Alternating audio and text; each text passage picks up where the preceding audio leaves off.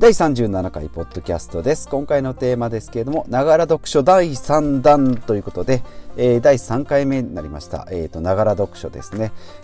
最初はですね、ながら読書を始めましたということで、ざっくり説明をしてたんですけれども、ちょっと説明が雑すぎてですね、もう一回改めてですね、ながら読書ということで、audiobook.jp っていうアプリと、それから、Amazon が運営している、オーディブルですね。オーディオブック、オーディブルという2つ、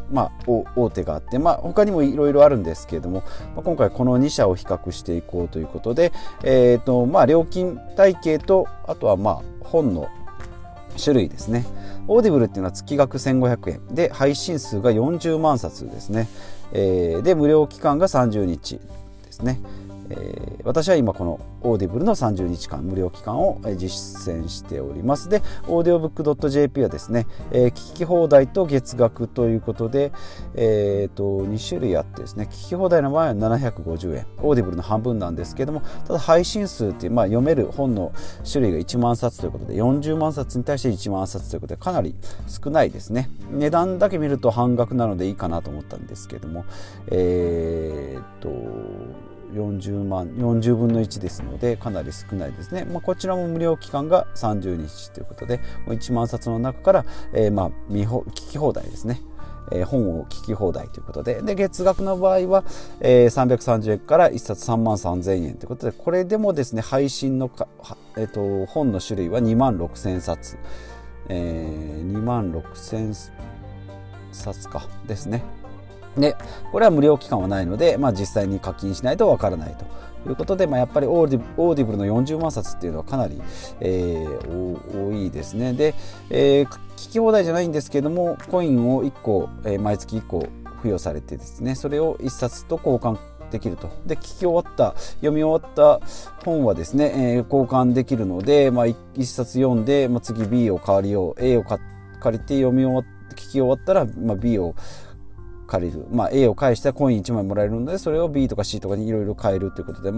実質、1枚手元にあるだけで聞き放題は聞き放題だなということで、私はこれ今3日4日5日ぐらいですかね、経っておりますけれども、今3冊目に入っておりますので、かなりコスパはいいんじゃないかなと思います。これは月額1500円だったとしてもですね、本1冊分で、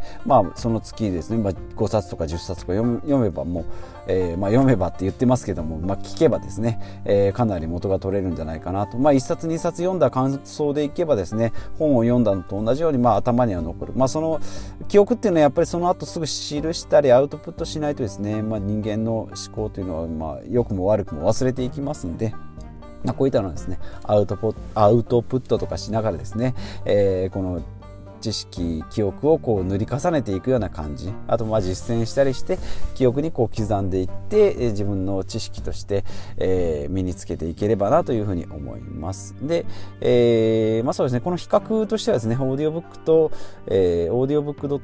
オーディブルですね、ですので、コスパ的にはオーディブルが、毎月1500円で好きな本が、1冊もらえると。1万円なんかを超える高額作品でも OK とですね。audiobook.jp は聞き放題プランなんですが、定額ですけれどもお得に見えるんですが、作品数が1万冊ということで、もう圧倒的にですね、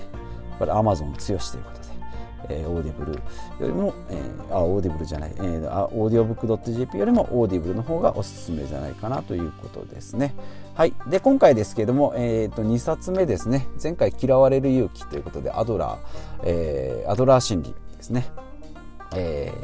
対人関係が、人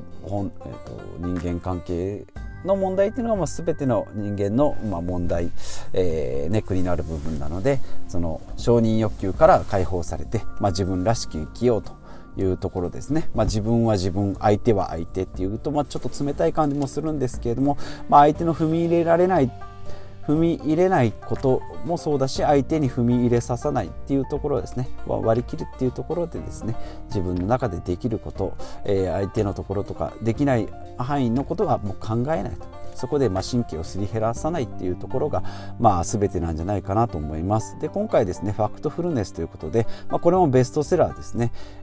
本書籍なんかでもかなり、積んでありますので、表紙なんか何回か見たことあると思います。分厚いですし、これも1500円ぐらい、します。もう1700、800円ぐらいかなすると思いますけれども、これもですね、自己啓発の本のベストセラーということで、人間の持ってる情報ですね、与えられた情報っていうのは本当にそれが正しいかどうかですね、精査して自分の判断で、正しい判断が自分で持てるように、まず正しい情報は見極めるということですね。で、いろんな、10個の本能があるということで、これざっと言っていきますけど、分断本能、ネガティブ本能、直線本能、恐怖本能、課題視本能、パターン化本能、宿命本能、単純化本能、犯人探し本能、焦り本能ということで、思い込みとかですね、そういった人間のこう都合のいいような解釈とかっていうので、やはり、本来危険でないことを危険だと思ったり、逆にそれによって本来気をつけなければいけないことが見えていなかったりとかですね、逆に良くなってるのに悪くなってるんじゃないかなというふうに、情報操作とまではいかないんですけれども、そういった方向に世界的に人間の思考というのはなりやすくなってますよということで、これだけ本能がある中で、やっぱり私が気になるのは犯人探し本能ですかね。誰かを責めれば物事は解決するという思い込みということで、なんか一個悪いことが起きたらですね、これは誰々のせいだとか、時代が悪いとか、会社が悪いとか、世間が悪いとか、周りのことを原因に釣り上げることによって、自分の成長をそこでストップさせる、思考停止に陥って、そこからの進歩がないというところですね。これは非常に思い当たる節がありますし、こういう本能があるということを認識しながらですね、そういった情報の取り方には気をつけていきたいなというところですね。あとはネガティブ本能とかですね、ニュースなんかはやっぱりその世界でどんどん悪くなっている、テロとか戦争とかですね、もちろんそこで起きていることっていうのはもう甚大な被害であったりっていうのはもう間違いないんですけれども、世界自体がこう経済とかもですね、どんどん悪くなっているとか、進歩が止まって衰退していったり破滅に向かっていったりっていうのが情報のニュースとしては非常に興味をそそられる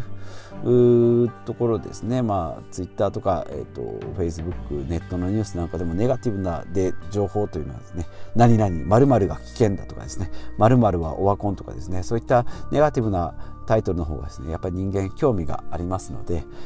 そういったところをですね、情報をしっかり正しく取って正しく認識していければいいなということを、今回の本を見てですね、聞いてですね、大体これ本を読むっていう習慣になってるんで、本を聞くっていうのがちょっとこう言葉として使いにくいんですけれども、本を今回はですね、耳から仕入れて、これを文字起こしすることによってですね、私も読み終わって、これ1日で、丸1日ぐらいで読み終わりまして、12時間ぐらいあるんですけれども、倍速2倍速で聞いてですね、6時間程度、もう全部ながらですね、家事をしたり掃除したり、目を閉じて、集中して聞いたり、寝る前とかですね、そういったところで6時間ぐらい捻出して、聞くことができたんですけれども、かなり効率的に、聞けたんじゃないかなと思いますので、今回のファクトフルネスを踏まえてですね、今後の自己啓発と合わせてですね、情報の取り方とか、あとは自分の情報の管理とか、あとはこういう本能ですね、人間にはこういう本能が備わっているので、そういう方向にバイアスがかかった感じに、持っていくことになってるよっていうのを知った上でですね、情報を取っていきまして、自分の、行く道ですね、こちらを、しっかりと切り開いていきたいなと思います。今年に入ってですね、自己啓発の本も読みますし、お金の本も読みますし、節約とか、投資とかですね、そういった自分のことになる今の自分の自己啓発にもなるし、今後の将来設計のための投資っていうところもありますので、こういった情報をしっかりとってですね、またこれからもですね、今読んでおります反応しない練習ですね、草薙龍春先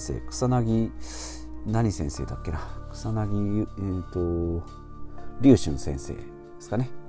草薙龍心先生の反応しない練習ということで、これもですね、仏教の教えからくる、嫌われる勇気にも近いんですけれども、自己啓発のベストセラーですね。やっぱり極端、これも次回とか今度説明すると思うんですけども、自分は自分、相手は相手、割り切って相手の及ぶところ、相手にどう思われようがそこは自分で、管理できるところではないですよっていうのを知るというのはやっぱり大きいですね。どうしてもそのモヤモヤとか嫉妬、妬み、不安っていうのは、己の中から生み出され、己によってとらわれていくっていうのが出てきますので、そういったところをですね、少しずつ、訓練ですね。やっぱり頭にくればカッとなってわーって言ったりするし、腹が立てばイライラもするし、どうしても言っちゃいけないこともわって言ったりするなと思うこともあるんですけども、こういう心の中にモヤモヤができやすいよとか、それの処理方法とかっていうのを文字で冷静な時に、しっかり自分で理解をした上で行動していくっていうことで、少しずつ変わることができるんだろうなと、まず知るというところから始めていこうということですね。今回も本の朗読じゃなくて、リスニングですね、ながら読書のおすすめということでご紹介していきました。今回はファクトフルネスですね。はい、このポッドキャストでは断捨離、節約、健康、自己投資、資産投資など今の暮らしをより良くするために、情報収集、実践、検証したものを発信していきたいと思います。一人でも多くの方に有益な情報を今後も発信していくために、私もですね、この拙い会話ではありますけれども発信していきたいと思います。学習もしておりますのでよろしくお願いします。もしこのポッドキャスト良かったなと思っていただけたら、また別の配信も聞いていただければなと思います。コメントとかいただけるとですね、情報発信の大きなエネルギーになりますのでよろしくお願いします。ではまた次回お会いしましょう。